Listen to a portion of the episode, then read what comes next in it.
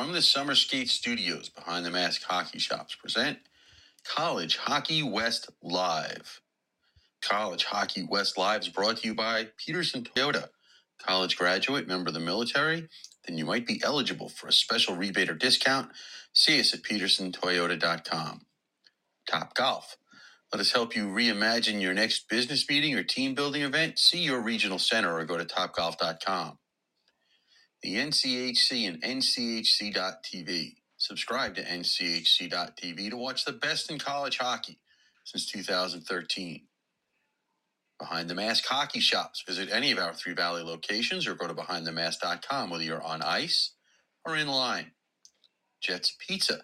Whether it's our legendary Detroit style square or New York style thin crust, Jets Pizza is better because it has to be. Caesars Entertainment Resorts and Casinos, whether it's Las Vegas or any of our other worldwide properties, an iconic vacation awaits you at any of our destinations. Liberty University, play for something more. Faith, education, and hockey at liberty.edu. M Drive, natural support for men looking to increase energy, strength, and drive. Always free delivery at mdriveformen.com. Summer skates, whether our original red or new black shower shoes, show your game and style at summerskates.com. And by College Hockey Inc., your NCAA hockey resource. College Hockey West Live from the Summer Skate Studios, presented by Behind the Mask, is a part of the IcetimeHockeyWest.com network. Here are your hosts, Scott Strandy and Paul Hornstein. All right. Well, welcome in, hockey fans, anywhere that you may be listening to us tonight on this Sunday night. It is, uh, wow, it's uh, a big hockey week again. It is a big football week again, especially here in the desert. Scott Strandy with you tonight from beautiful Harrah's Resort and Casino in Maricopa, Arizona. My co host, as always, Paul Hornstein, joining me from that beautiful palatial estate out on Long Island, New York, where he hardly ever leaves. It's so much fun to be in that uh, environment. Paul, how are you? Um, at least today it's well, no, uh, leave, uh, whatever. Yeah, it takes me whatever. Yeah, uh, I'm not the one. We already know it takes you an hour to get off the uh, off the property and into the city and all that stuff. So yeah, we get yeah, it. Yeah, yeah, Except it's the two seconds off the property and the hour to get to Queens. Okay. anyway, um, I'm not the I'm not the one in the penthouse. I'm in the basement. Yeah, I'm on the tenth floor tonight. nonsense. I'm on the tenth floor tonight of the uh, beautiful Harrah's Resort and Casino, uh, overlooking nothing. Whatever.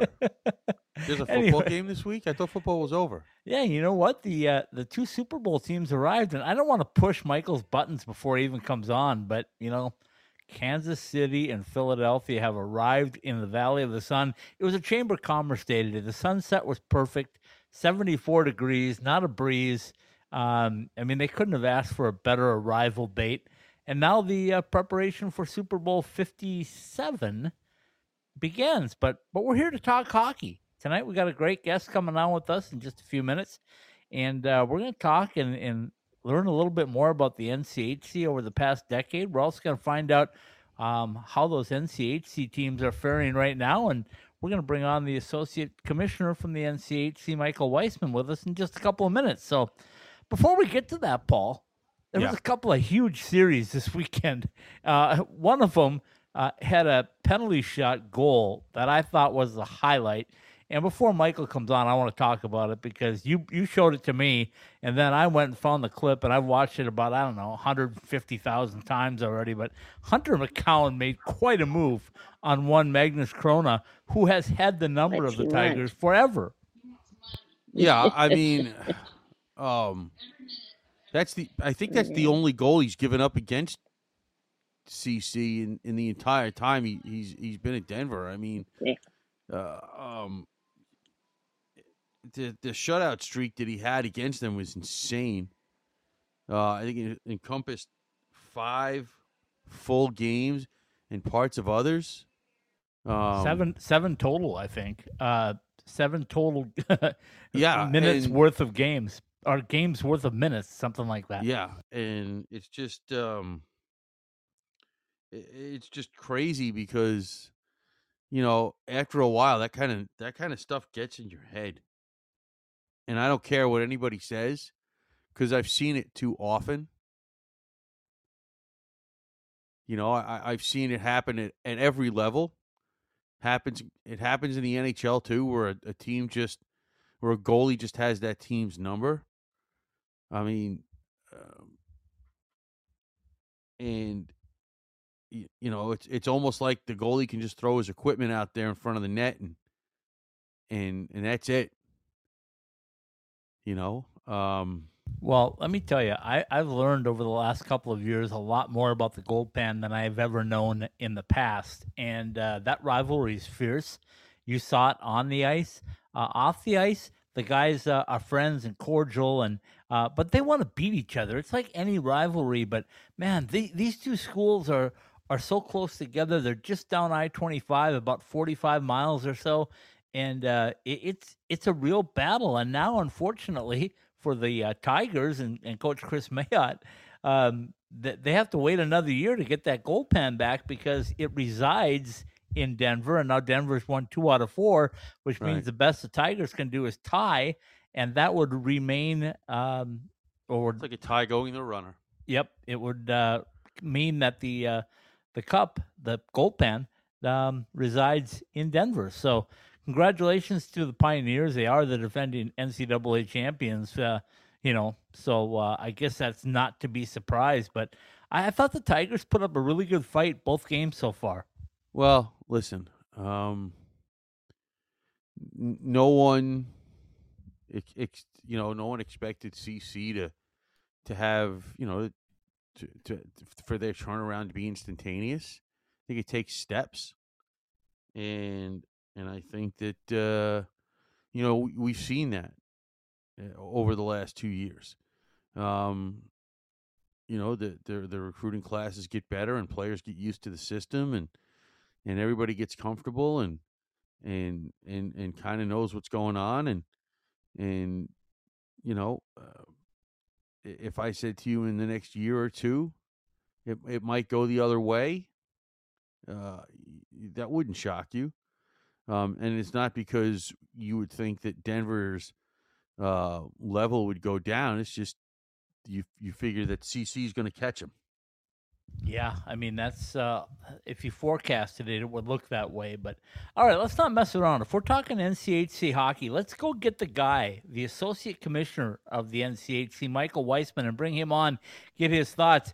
Michael Scott and Paul with you. Before we even start talking hockey, um, how are you feeling for the past week? Because I know you were uh, uh, and are a diehard Bengals fan, and I expected to see you here this week.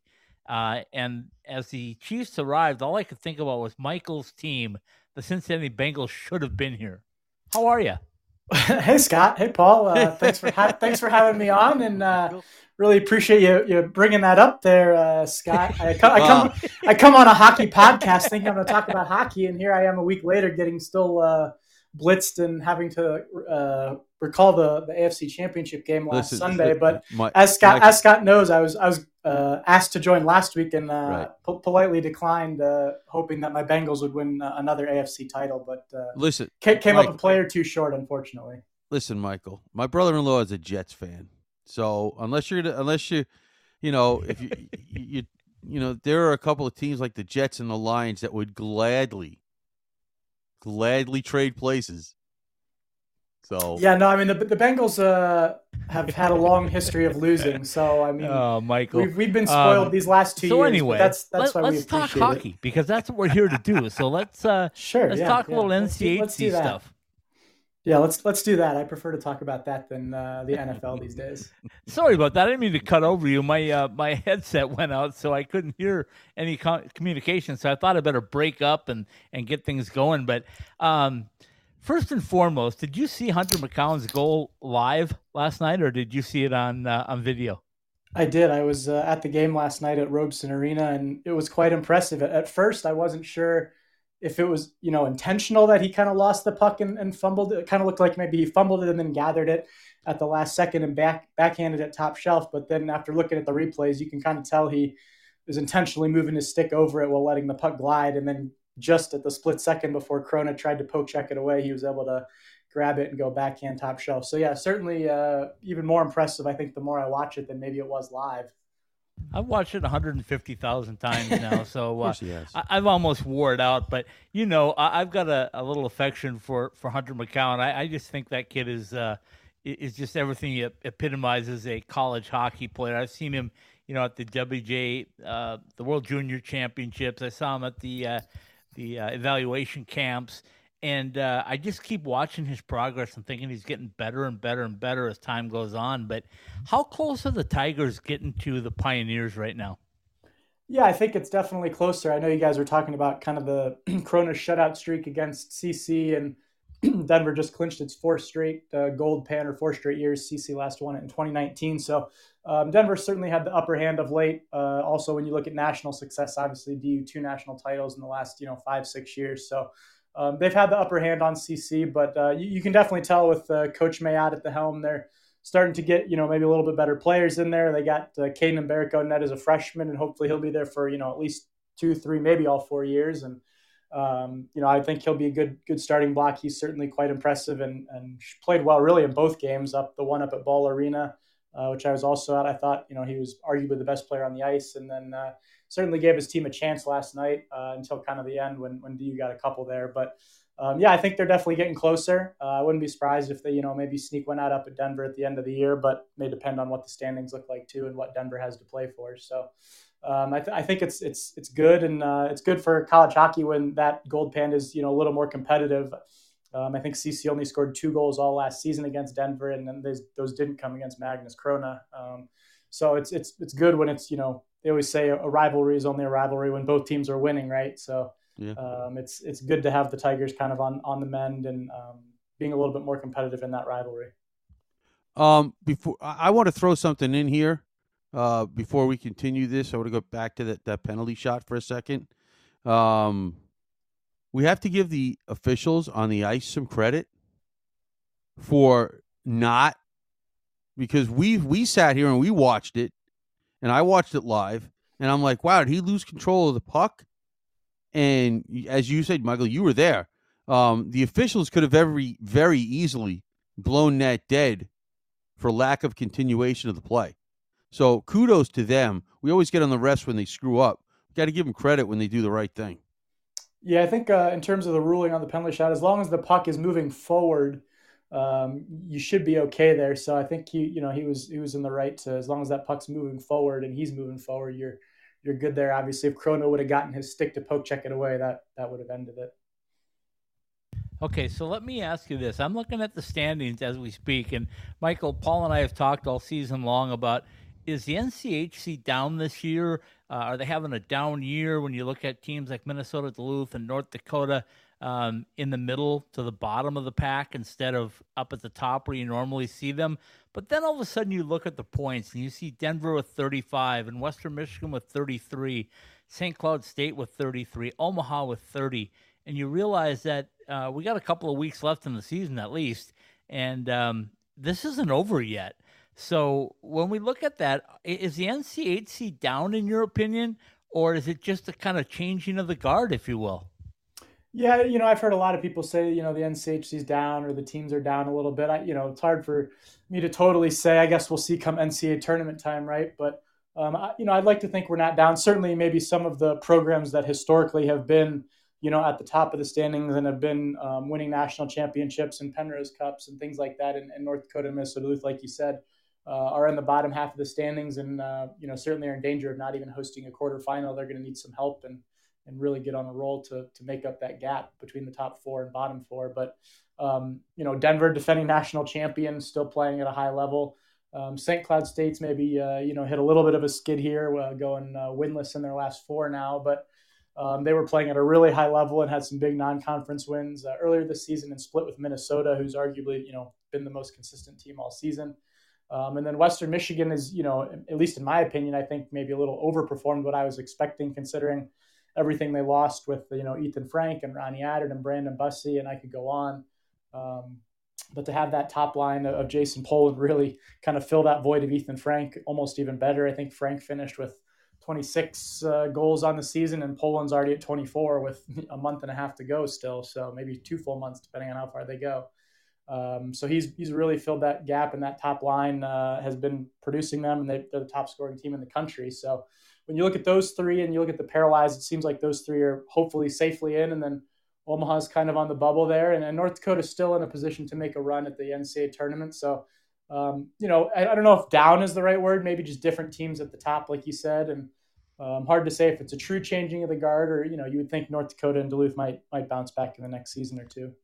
Well, that's it, right? I mean, eh, part of the part of the perception is that we're just so used to seeing it be Denver, Duluth, and North Dakota that anything else and St. is St. just kind of a shock won, to the system. St. Cloud's won several Penrose Cups. Let's make sure we give them their, their due there. No, no, I, I get that. I'm just, and believe me, I, I, I deal with plenty of St. Cloud fans. um, so you, you, you get them too. I, I actually do. I, I, um, I'm, yeah. As, as a matter of fact, I get crap that's that's what I meant. I meant you you hear from them too, like like yeah, yeah, yeah, and and and I'm like, and I and and I've spent like the last, I I spent like a month apologizing for for not not having them higher on my own ballot. Uh, I, I, don't know. I'm, I'm, sure Scott is, uh, you know, uh, you know, you're. I, I, don't know if you're aware that Scott makes me do a, a top 16 every week, and mm-hmm, and mm-hmm. I had to I apologize to the St. Cloud fans for not having them in there earlier. Yeah.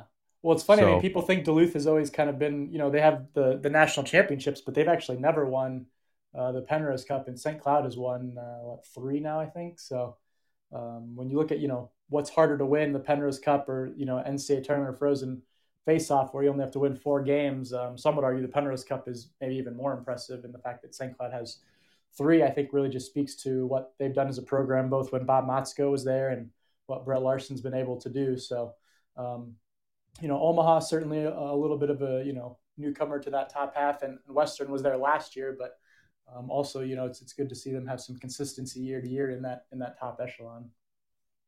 Michael, let me ask you this because I don't know if you heard uh, last Sunday's podcast, but I kind of lost it uh, with the pairwise. I went on a little rant because I was standing up for the Denver Pioneers and and you know I get this computer stuff. I really do. I understand it's a computer ranking, so I don't want to get too bent out of shape. But I, I also hear from a lot of people, and what I hear from, uh, unfortunately, I guess, or maybe fortunately, are corporate people, fans, parents. Um, people that are excited about college hockey and they're always sending me messages after the pairwise come out, and they go like, "How can the Pioneers be number seven in the country? Now they're six, but how could mm-hmm. they be number seven in the pairwise um, when there's only four teams with 20 wins?" And you know, and and I'm looking at it, I'm going like, "Yeah, I don't, I don't get it. I don't get it because we just talked about um, maybe the NCHC not being down, but um, I just can't figure out the formula. So I went on a little rant standing up for the Pioneers and the NCHC. I, I just, I, I think if, if the general fan looks at it and says, okay, my eyes tell me that there's four teams that have 20 wins as of last week. Um, how can one be seven and, and, or maybe there was three at that point. How can one and two have, have spots, but the next one is number seven? It just didn't make any sense to me. Can you can you talk me off the ledge for the Pioneers?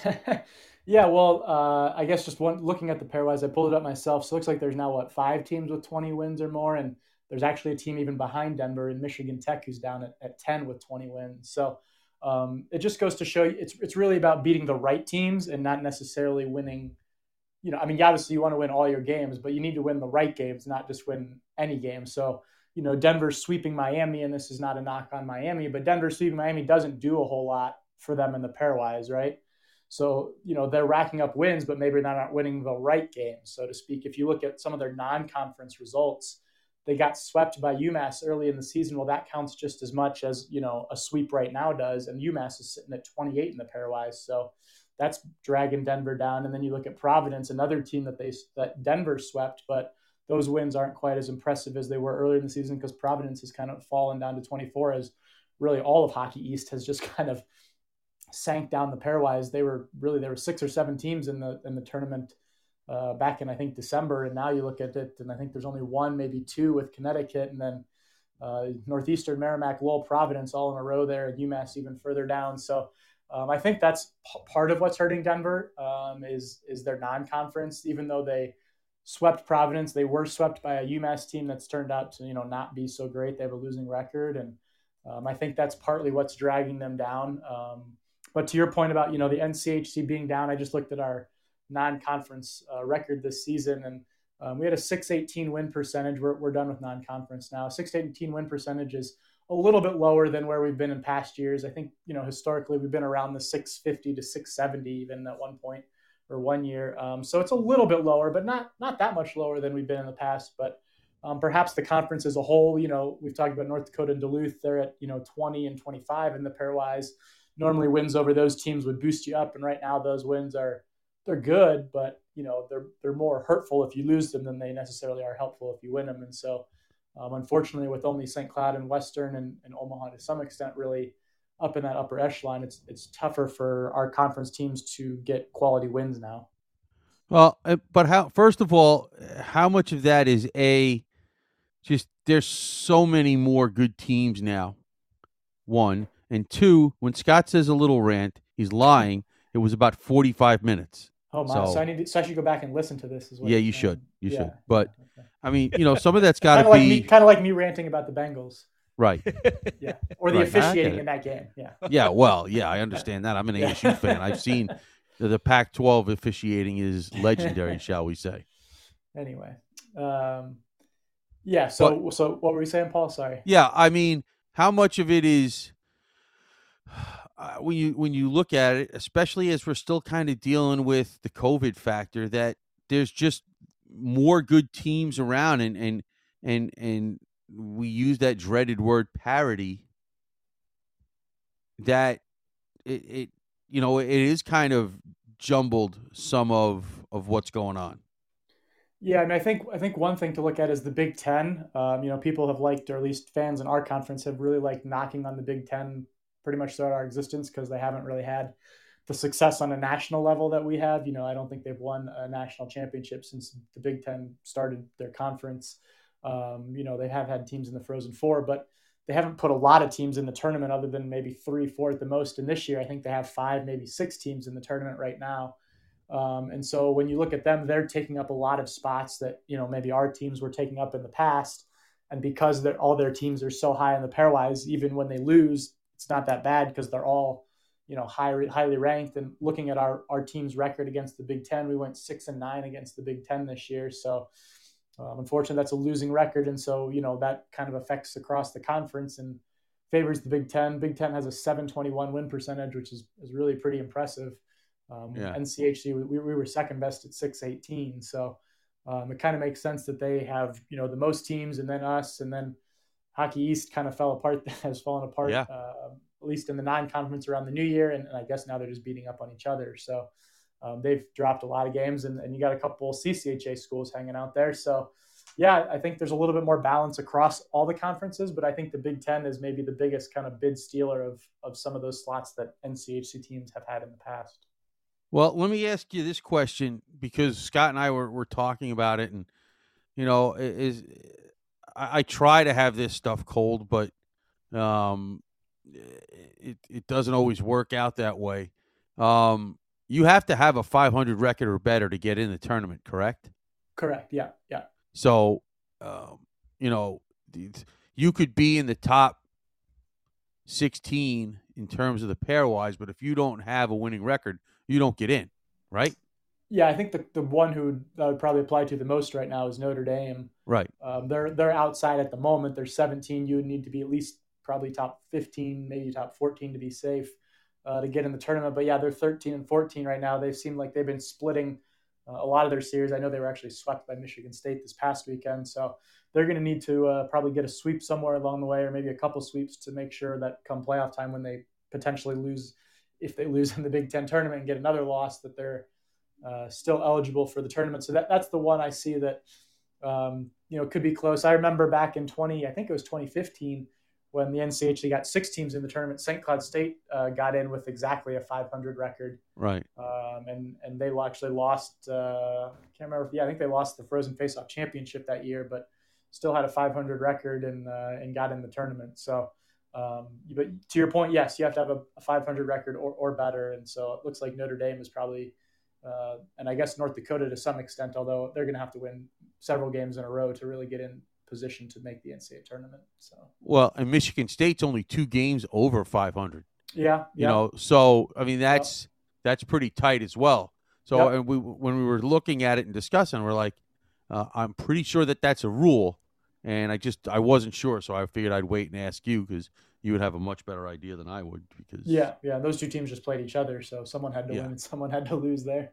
Right. So, I mean, it certainly it certainly if nothing else, if you're in that, as, as I look at the numbers, if you're in that uh, 13 to 22 section of the pairwise, uh, you're doing a lot of scoreboard watching for the next four weeks.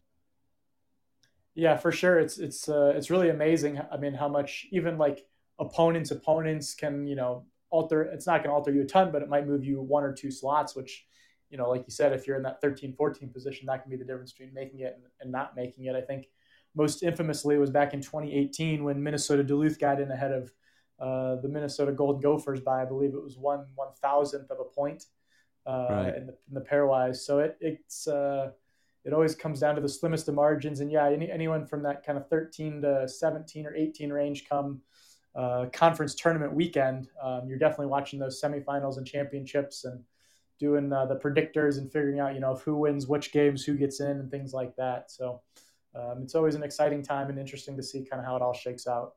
Because oh. theoretically, RIT could win enough games to be in that top 16, whether they win their conference tournament or not, and that would real and and not we're not even getting to Alaska. Uh, that that that could really throw things for a loop.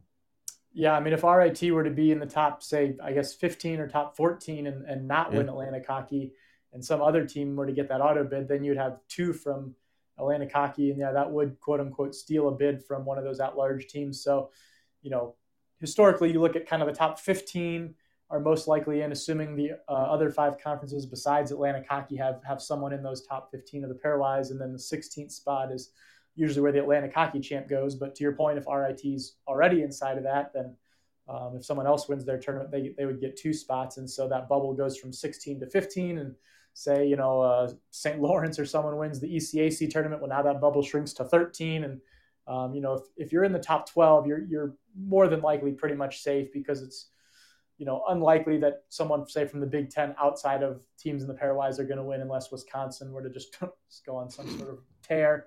Um, but our conference could be one of those teams where you see an outsider get an auto bid right even this year. I mean, yeah, if Duluth or North Dakota were to get hot, or if Omaha's even sitting on the outside uh, and goes on a run, I mean, um, there's I think there are teams in our conference that could be one of those bid stealers. Whereas in the past, you know, at least last year, and I'm pretty sure the last couple of years, all, all the teams at the Frozen Face-Off were already more or less a lock for the NCAA tournament. So it, it didn't, you know, not that it didn't matter who won, but it didn't matter right. from an NCAA tournament standpoint what what happened in those games. They were they were going to make it.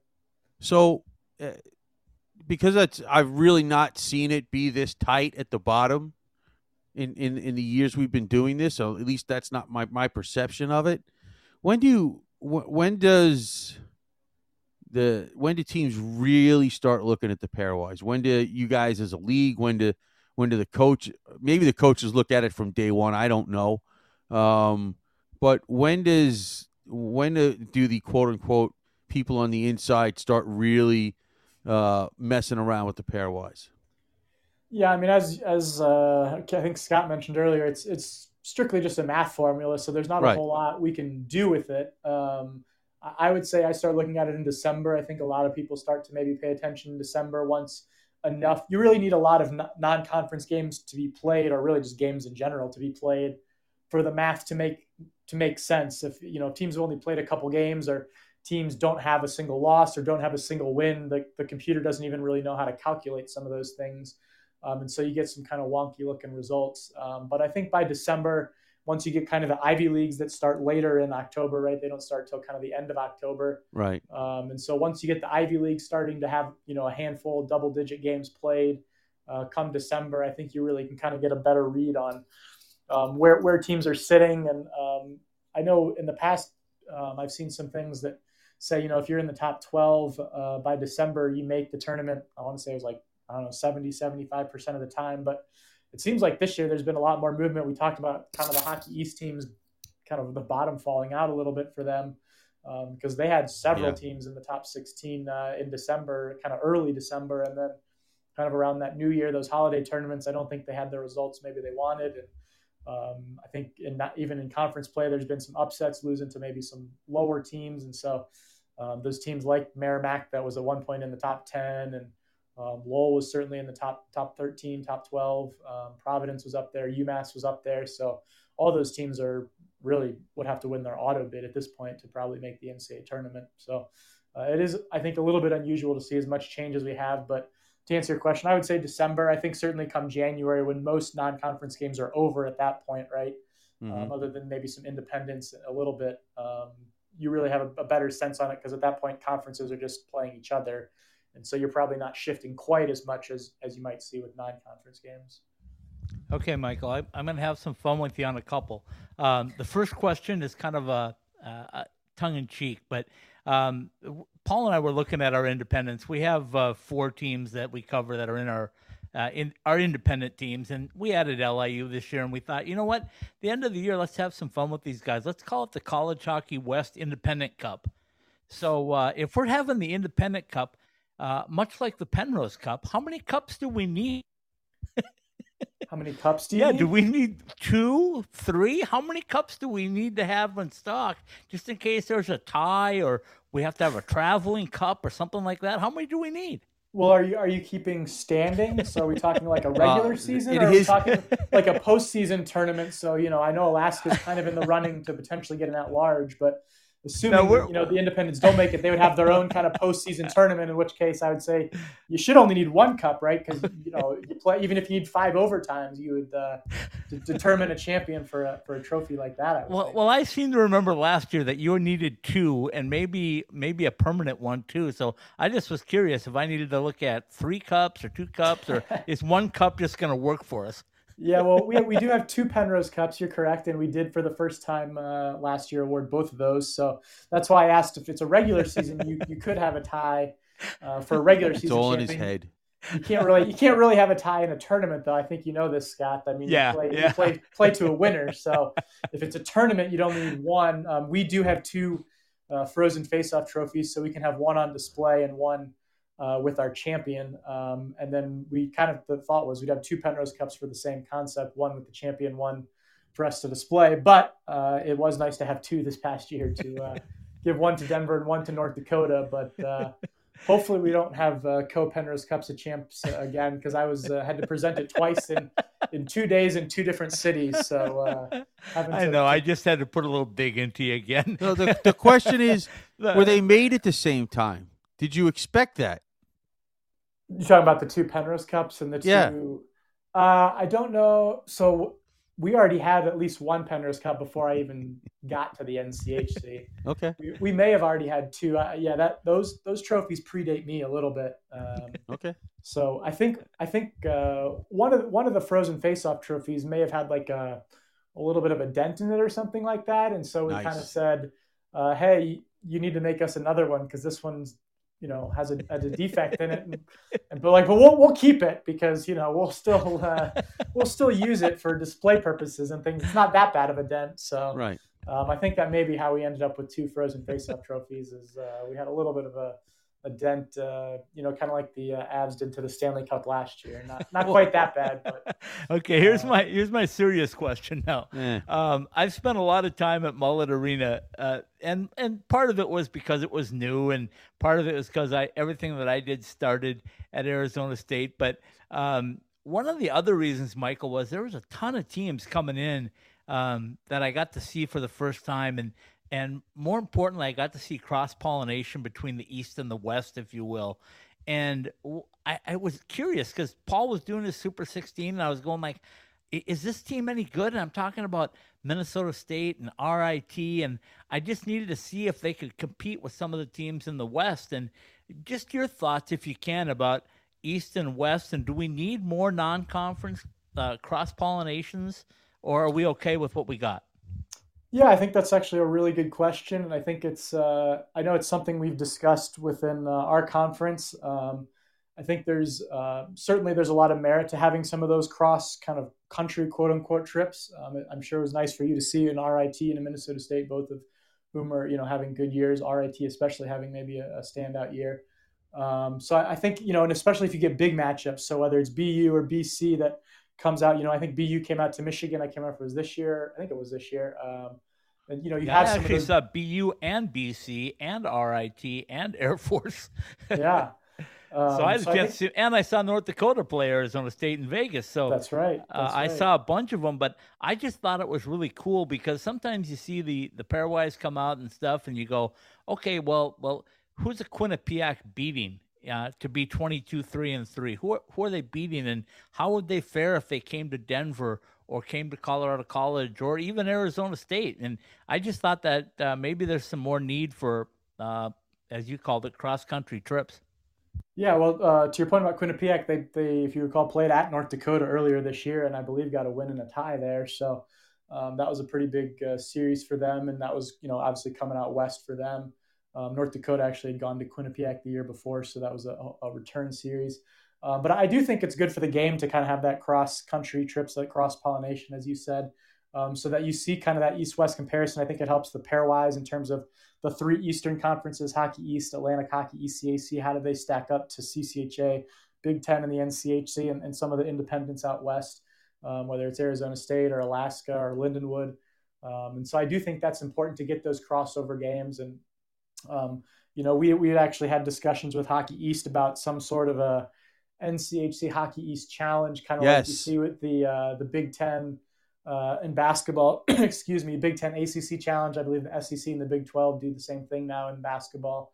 Um, and, and so we brought it up to our athletic directors and, um, and even to our coaches. And, uh, you know, the feedback was mixed. Um, I think their biggest concern, and, and going back to your point about still being kind of the, the post pandemic period, um, is cost, right? So uh, St. Cloud and Duluth can, can pretty much, in theory, schedule a non conference slate of all bus games.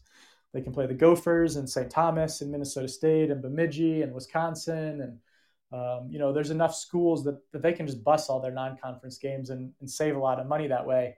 If they got to go play BC or BU or Northeastern or Maine or whoever it is out east, um, that's a flight. And so that's a lot more money um, than busing. And um, it's probably a two game series, whereas maybe they're doing a home and home against an in state rival or something like that. So, um, that that was kind of the feedback we got. So I know Paul, it sounded like you were excited, but unfortunately, I don't don't think that's going to happen anytime soon right now.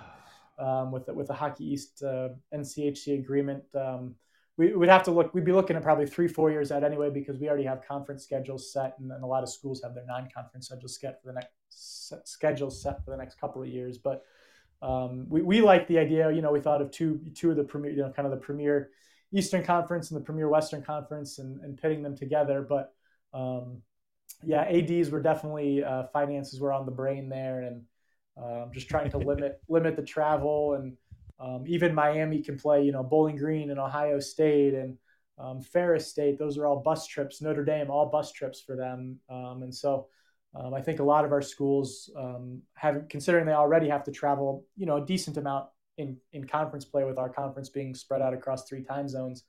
Um, I think they like trying to at least schedule non-conference uh, games locally. You know, there are schools like North Dakota that, as we said, you know, went out to Quinnipiac. I know CC's gone out east. Denver's gone out east to play BC, BU, Northeastern the last couple of years. Um, we talked about Denver going to UMass. So, you know, our, our schools do go out east um, some, but um, I don't know that um, it's something you'll see, you know, all the time. I think you know you'll see it a couple times a year, and maybe not as frequently as you guys would have hoped or liked.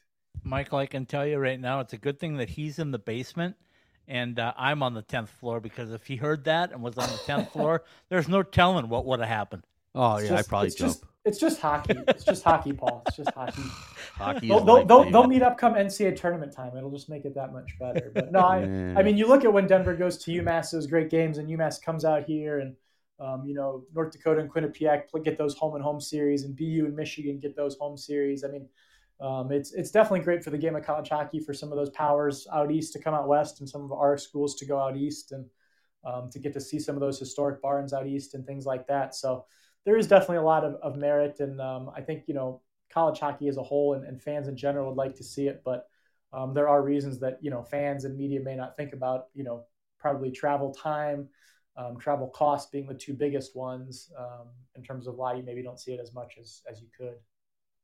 All right. So uh, one of the other things that we wanted to have you on for, and I've seen the, I, I saw the first part, and I'm like, okay, dude, when is the when is the rest of this vi- video series coming out? Because the first one was really good, and I'm waiting for parts two, three, and four. Part two's out, man. Two two's been out for like a week and a half now. Uh, I, I- I, can't even imagine it hasn't come across my feed. That's crazy. I mean, it's literally pinned on our Twitter profile, so I, I mean, I can't help, I can't defend you on that one. I mean, if you go, Well, it's okay. Listen, January, I guess it hasn't been a full. It's been, it came out Tuesday, so January thirty first, but it's been out Okay. almost a week now, so I'll cut you a little slack. But yeah, I mean, it's it's on all of our social channels. It's on NCHC TV. It's on YouTube. So um, I don't know, if, you know, I don't know where you were looking, but it's it's there. Uh, well, it usually comes across my Twitter feed because that the, the there are fans of certain teams besides St. Cloud, um, that like to um, uh, to borrow a phrase from a movie, announce their presence with authority, and um, I can guess which school that probably is. well, it- I, I'm not saying anything. I'm just just saying it, it happens. Mhm. and usually I, usually if I don't see it, Scott does, and he retweets it. So, um, but uh, okay, now now I have to Well, go look for it wa- again. You got something to watch tonight when we get done here. So Yeah, uh, yeah. Well, I got yeah, listen. I got to have something to do at work other than work. That's right. Yeah. I mean, it's so yeah, it's on YouTube, NCHC TV, and, and for those that don't know, uh, you know, we're talking about our uh, ten-year documentary, "The Rise of the NCHC," uh, four four-part uh, docu series, so to speak. And so, you can, if you want to mark your calendar, Paul, it's every uh, two weeks on Tuesdays. So, Gotcha. Um, so we had uh, January seventeenth and the thirty-first. The next one, I believe, is February fourteenth, uh, and then February twenty-eighth will be the last one. So yeah, pencil Okay. or put it in marker, whatever you want to do on your calendar there, and uh, should be should be around 8 p.m. Eastern your time, I believe. Nice. Uh, I'd say set your DVR, but uh, you know, it's, it's available on demand on NCHC TV and, and YouTube. So. okay, okay, but I don't have a DVR, so Uh, that's important to know. We Okay, got more. well- to, we got more to talk about. So hold on a minute. But this um, the first I listen. no, the I first part you- was great. I know you get to talk more. I, I just want to ask him this question. Uh, since since we're talking about conferences and stuff like that, um, I'm just going to be blunt. When are we going to add some more teams to this great NCHC conference? Oh, that's a question. That's a question for Heather. I mean, that's, that's above.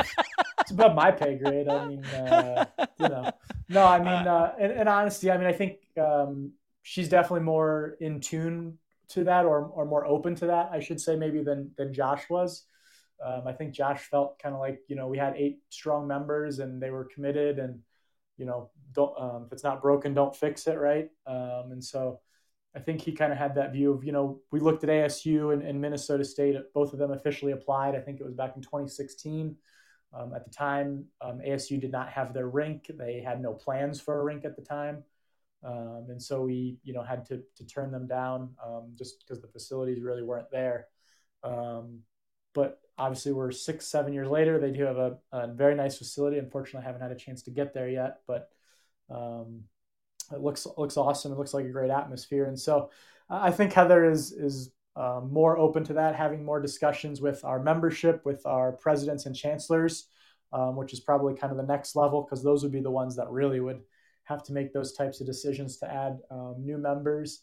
Um, you do have more independents out there than we've had in the past. Um, whether it's Lindenwood, Augustana is not an independent, but it's a new school.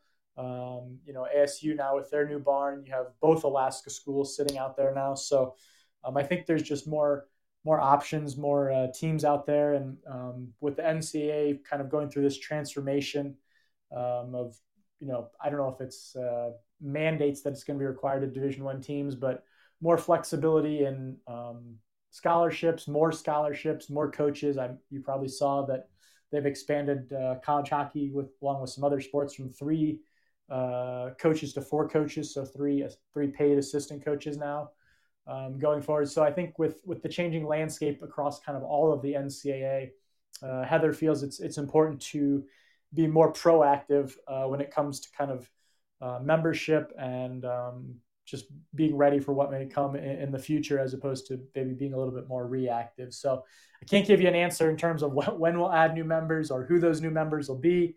Um, but I can tell you Heather is definitely having discussions both um, internally and and I think she's had conversations with schools um, externally. I, I, won't name any specific schools, but I do know she's had some some conversations with with a couple different schools, uh, independent schools uh, that are out there. So um, we'll see what comes of that. But uh, I think there's um, you know the potential for for changes uh, in the next let's say three to five years.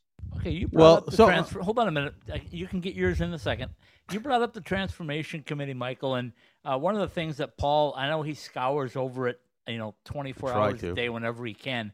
Um, but one of the things that was brought up was the possibility of expanding the tournament to have 50% of your teams roughly in the, uh, and I'm just kind of paraphrasing here, but 50% of the team. So um, as a as a member of a, a really strong conference, would you be in favor of seeing, uh, say, a 32 team tournament instead of 16? Yeah, I don't want to speak for for Heather or really our membership. Um, my my kind of personal opinion as a fan and as someone who's worked in college hockey for almost 15 years now um, is no. I don't, to be honest. Um, really, I, I, think 16 is a good number.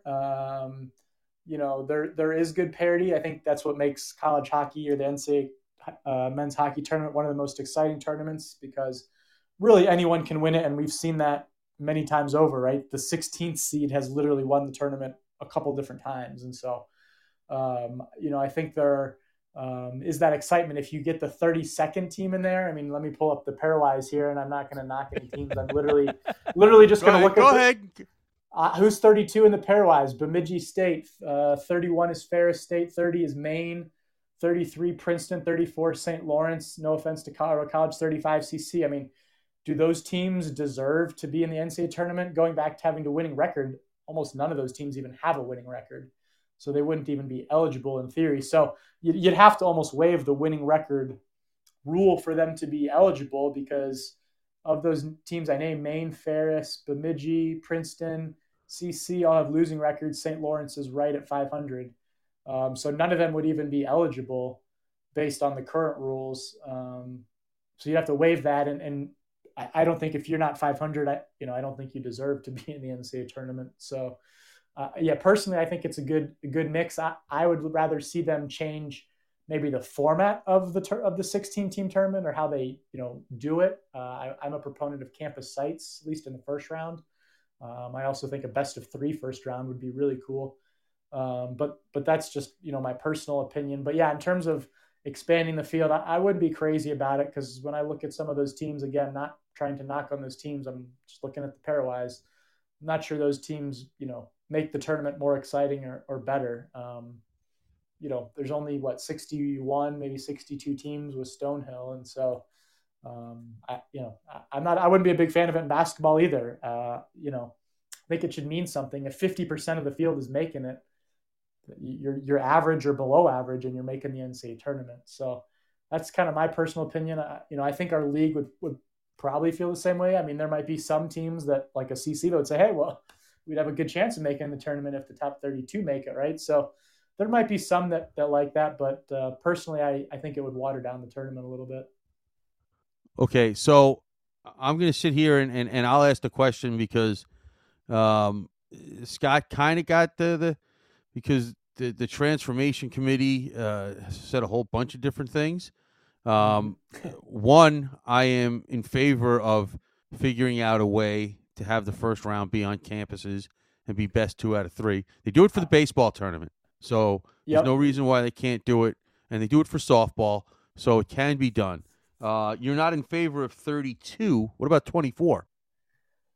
Uh, I could probably get behind a 24. Uh, I could probably get behind that. Um, then, then you get some buys involved in there, I think. Um, yeah. So, you know, I think then you reward maybe the teams that finish at the top, and so there's some some incentive to probably would be what the top eight, I think. I don't know. or or at least conference winners anyway.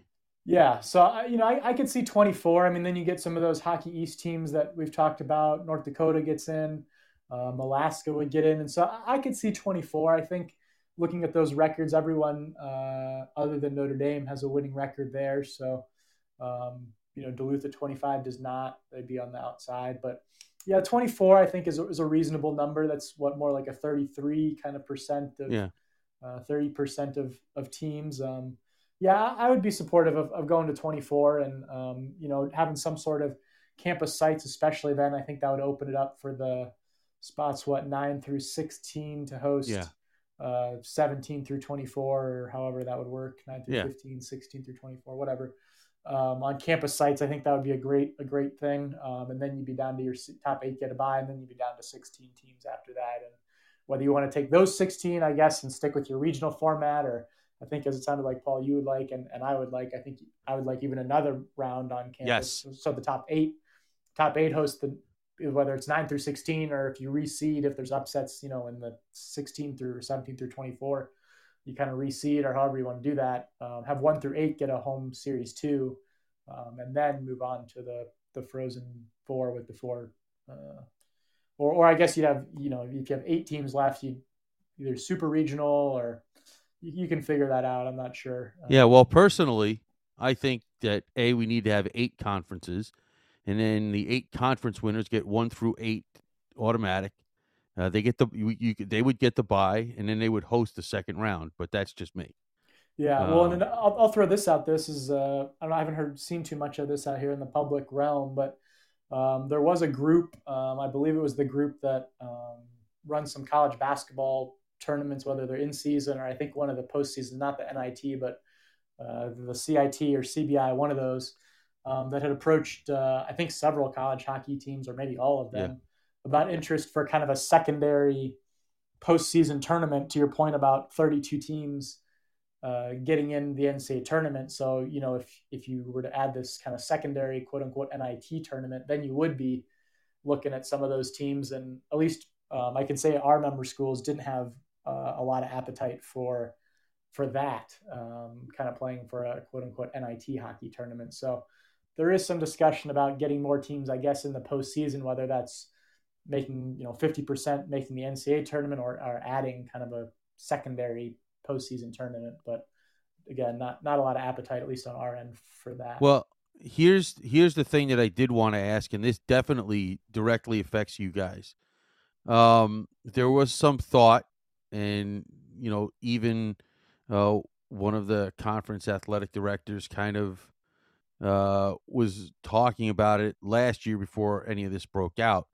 Um, with the transformation committee, uh, kind of basically said um, each sport should kind of have its own uh, board of directors, so to speak, for lack of a better term.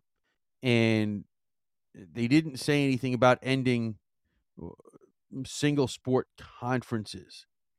Um, where does that stand? Because that obviously directly affects you guys. Yeah, it's that's a really good question, and obviously something we've been tracking on. And Heather again has really kind of been at the forefront and, and had her finger on the pulse of that. Um, to your point, yeah, we we I guess kind of feared the potential worst would have been yeah they, they either would not allow single sport conferences or if you're going to be a single sport conference, you have to handle kind of all the compliance and stuff yourself, which we don't you know really have the staff to do. Um, and so it, it does seem that you know right now they didn't really say anything about single sport conferences, and so um, I guess maybe that's a good thing. But um, we do feel like we're still a, a little bit in limbo there. Um, ultimately, they're they're going to have to make some sort of a decision. Especially hockey is is so unique, um, and you guys know this because we have D1, D2, and D3 schools playing at D1 hockey. Right. Um, including our own conference has two D2 school, full time D2 schools, and a full time D3 school. Um, and so we we have all three uh, divisions covered in our conference. And so, you know, going back to what we were talking about, if the transformation committee was going to mandate that you have to for hockey, you had to give out twenty four scholarships, and you had to have five coaches and you know X number of whatever. Um, you know, how, does that impact uh, Duluth or St. Cloud or CC who aren't Division One schools? You know, aren't staffed and funded like Division One schools necessarily, at least in maybe their other programs besides hockey. Um, and so, what effect, you know, does that have then on the equity of our conference, where you have five D1 schools and three non D1 schools? um, and what does that look like? So, um, you know, right now we're I guess optimistic that they didn't say anything, but yeah, it's definitely still uh, a little bit in limbo. But we feel like they're going to have to make some ruling uh, on this. But again, with them not going as far as we thought on their initial rulings, we're you know hopeful that we can kind of keep the status quo for right now. Well, I'll just go on the record again, and we say it all the time here. I never want to see that. That is the uniqueness of college hockey, and I Mm-hmm. never want to see that change. Yeah, for sure. No, no question. We don't. Well, college hockey can't afford to lose its D two and D three schools because there just wouldn't be enough schools even Right. playing Yeah. it. Um, but yeah, that's what makes that's what makes college hockey so great is that you have a team like Colorado College, a D three school, or RIT that can win national championships and compete with Michigan and Boston College and Minnesota and some of these Big Ten, you know, that have you know budgets, you know, hundreds of times the size of uh, CC and RIT and Union, Yeah. who've you know won that you know won a national title back in uh, whatever that was 2014, I think. So Yeah, something like that. All right, Michael. Final final one, and we'll let you go on this one. Um, Paul and I both watched uh, the battle for the uh, gold pan, and there's a little scuffle. Is there anything more coming down the pike uh, for that little scuffle around the net um, in supplemental discipline that you're you're aware of right now, or are things just settled down and it is what it is? Uh, again, that's not really my realm, but I have not heard anything uh, from Don Okay. Adam, our director of officiating, uh, or from Heather. Although I know Heather is uh, she was at the NHL All Star uh, weekend and uh, NHL All Star games. I think she's been a little preoccupied, probably uh, on- probably on the Probably. probably on the beach today or something. Like Nice. that, Good in the job. 80 degree weather. So lucky Good for job, her. Just Heather. curious because when I look at the standings and I see 35 points for Denver, 33 for Western Michigan, 33 for St. Cloud, 30 for Omaha, I'm going like, wow. Um, coming down the stretch, any kind of supplemental discipline could maybe have a little effect on there. So I was just curious because I know those games are, are really, really competitive. And, uh, you know, guys, I was telling Paul, I said, I learned so much the last year and a half or so about the Gold Pan series and the battle between Denver and Colorado College. And, you know, I know those guys know each other and they're, they're friends off the ice and stuff, but boy, when, when it comes to playing on the ice and battling for that old Gold Pan, they really put it out there. Yeah, no, it, uh, it got, a little chippy at the end of the game there. Uh, you know, it was good to see CC put up uh, a little fight, quote unquote, literal fight, quote unquote. Um, probably frustrated just with, uh, you know, they had a, a record crowd on hand, amazing atmosphere, was rocking, great crowd, um, and, and felt like they were probably in the game after McCown's penalty shot and then a couple penalties and it got away from them. But um, yeah, it was one of the tighter games between those teams uh, in a while. I know the one up at Ball Arena was only uh, two nothing and another great crowd and uh, awesome atmosphere. But uh, that one was only two nothing. But that one, uh, you know, Denver really seemed to be in control that game for for much of it. And this one, it seemed to maybe be a little bit more uh, up for grabs. But uh, yeah, as far as I know, um, no supplemental discipline. That's not to say there won't be. I just haven't heard. Anything from Don Adam, which is who would let me know, and then I, I put out a little press release. So, um, but I haven't heard anything. You know, I, I didn't see anything that maybe crossed that line. I, you know, I would have maybe expected a couple more minors. I think they only called a couple minor penalties, and I think Justin Lee got a face mask uh, penalty, um, which is a major. So um, there was, you know, some scraps, but I didn't see anything unless I missed something that was too too egregious. But um, never know uh, what what Don and our supervisors uh, may catch on video that uh, I missed with the naked eye. So uh, we'll see. Denver's got a big one with North Dakota uh, in Denver next weekend. Denver's got two games in hand on on several of those teams that you mentioned, other than Omaha too. So if Denver can, if Denver somehow sweeps North Dakota, that would really kind of open that gap for for the Penrose Cup there.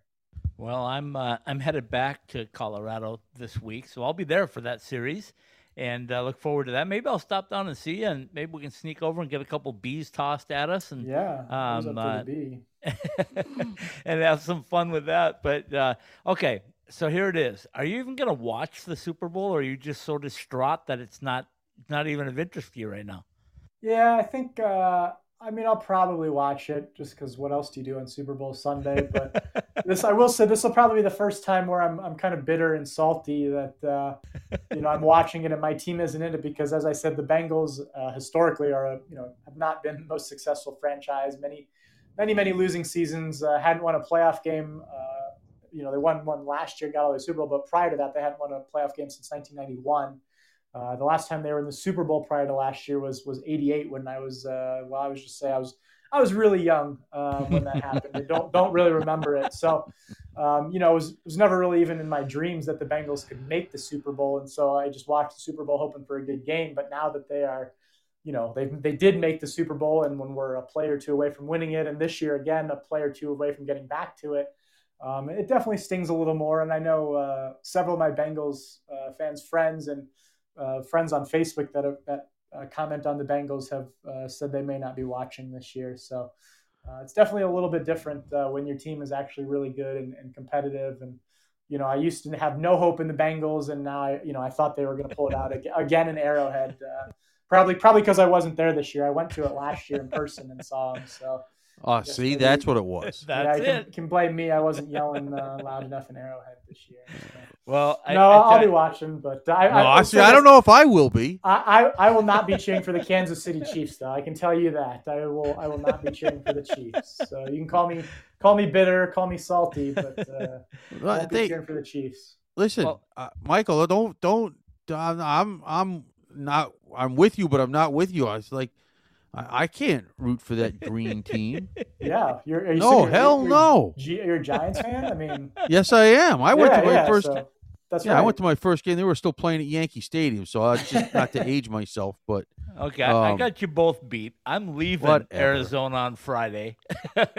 I'm Um, leaving the four hundred dollar a night hotels, and I'm coming to Denver. And I hope the Whatever. weather's nice so I can see a little uh, Pioneer and uh, North Dakota Fighting Hawk action. Sue. And uh, I heard. I heard that, Paul. Uh, no, that was Eddie Christian. That wasn't me. yeah. Michael, thanks so much for spending some time with us. I always appreciate it. I'll see you soon, my friend. Yeah, Paul, I got to know when are you going to make it to the Frozen Face-Off? Is it is it, is it God, going to who be this year? knows? Uh, who knows? I'm. I, He's It's waiting a for a day-to-day credential. Can thing. he get one? Of course. I mean, I, I give you a credential, Scott, don't I? well, that there you just answered your own question, Scott. It gives you one. That that should. Who knows? I, I, I'd love Paul- to, but Paul doesn't make it. Nick is going to be there with me, Michael. So I'll I'll Okay. submit for both of us. So That's good. Yeah, it's good. That's good. He, he knows what to do there. So, yeah, he, he's uh, he's well versed in that stuff. So. yep. we'll see. All right, Michael, thanks for joining us. That's Michael Weissman, the uh, Associate Commissioner of the NCHC, joining us tonight. Paul and I will be back in just a couple minutes to wrap up another episode of the College Hockey West Live podcast. We'll be right back. Thanks, guys. Always a pleasure. Good night.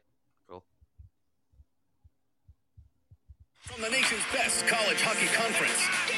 Access exclusive on demand content and watch more than 140 live games. Ready for you wherever you are, however you want to watch. On your phone, computer, or stream to your TV. Your favorite team is on NCHC.TV. When you can't be there, be here. Subscribe now to watch the best in college hockey at NCHC.TV. If it's NCHC hockey, it's on NCHC.TV. At Behind the Mask, we know that players are always messing with their equipment and constantly need to borrow things like tape or need a new mouthpiece during the season. Point is that just because you are fully outfitted to start the season doesn't mean you're good for the year. Make sure that you are always supplied with all of the hockey accessories you need by visiting our stores or behindthemask.com. Whether it's an extra mouth guard, wheels and bearings for your inline skates, or extra rolls of tape for your stick, at Behind the Mask, we have all the little things that can make your time at the rink go smoother. Go to any of our three Valley locations or online at behindthemask.com.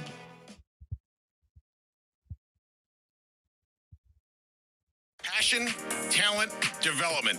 NCAA hockey offers all that, and its players graduate at a 93% rate. Trevor Zegras, And they score on the lacrosse move. Jake Guentzel, Guentzel banks it towards the goal. He scores. Cale Makar. Campus before the NHL stage. Whether you're a fan or a player, nothing compares to college hockey. My goodness gracious me. Visit collegehockeyinc.com and follow at College Hockey. So you're a few weeks into the season and that brand new equipment bag is starting to get kind of funky. Those sweaty gloves and pads, yuck. Well, there's only so much you can do about it. But when that new pair of summer skates starts to pick up that scent, that's easy. Our customizable shower shoes go right into the washing machine, then air dry overnight, and they're ready for their next shift at the rink. Customizable for your team or with your favorite player's name and number, Summer Skates, the ultimate hockey player's footwear, are perfect for players in the desert or even for just wearing around the house. Head to IceTimeHockeyWest.com and click on the Summer Skates link to get your personalized koozies and shower shoes today.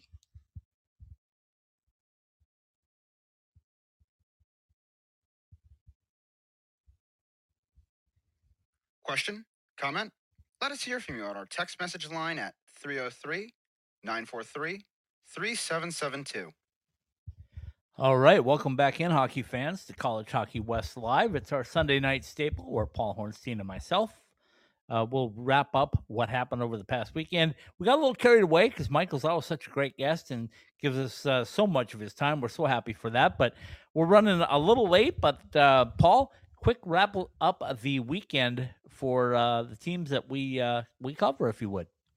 Well, we talked about Denver, right, and and and and how that that that game was a was was was was a tough game for both teams there at Ed Robson Arena.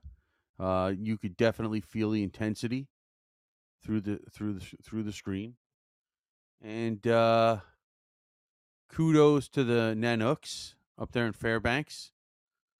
Um, they took advantage of their opportunities. Um, What did- what did you tell me today? They were doing what? Had their eye on the what? They had their eye on the prize. They they Yeah. didn't let down. ASU they got really a did. got a quick goal Saturday night, and and and Fairbanks came right back and got two quick ones. You know, um, good for them.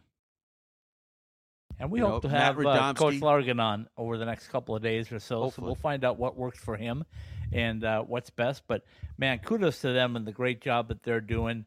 Um, we'll get we'll get more into that. But right now, Paul, after the first weekend, I know it's just two games, but after the first weekend, the Nanooks uh, at a 1,000 winning percentage in the College Hockey West Independent Cup race. Okay, you're keeping track of that. Not me. I just comment on the games. okay.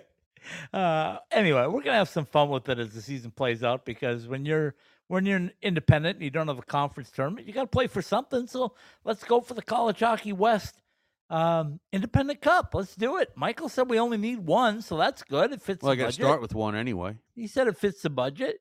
Okay, not my budget, but you know, probably yours. Oh yeah, well yeah. Uh, we're still looking for a sponsor for that, by the way. So we'll find it. Maybe it'll be Spaghetti Shack. We're talking. I talked with Joey a little bit, and uh, he's uh, he's considering some things. So we'll see. right. But uh, that'll be all right. Lucky We himself, just uh, yeah. anybody we can find, we'll uh, we'll bring on, and uh, let's have some fun with it. The College All right. Hockey West Independent Cup. It's underway. Take it away, my friend. From the Summer Skate Studios behind the mask, College Hockey West live on the IcetimeHockeyWest.com network. Brought to you by Desert Toyota of Tucson. No gimmicks, no games, just a great car and a great experience. Find us at deserttoyota.com or at 7150 East 22nd Street in Tucson. Behind the mask, whether you use blades or wheels, whatever your hockey needs are, see our Three Valley locations or behindthemask.com.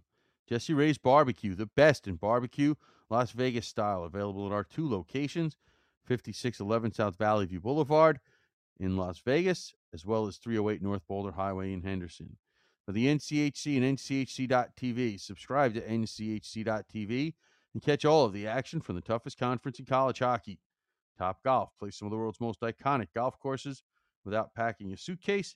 Find out how. See your local Top Golf Center or go to topgolf.com. Liberty University, over 700 programs of study to help you impact your community on and off the ice. Strengthen your faith at our state of the art campus. See us at liberty.edu.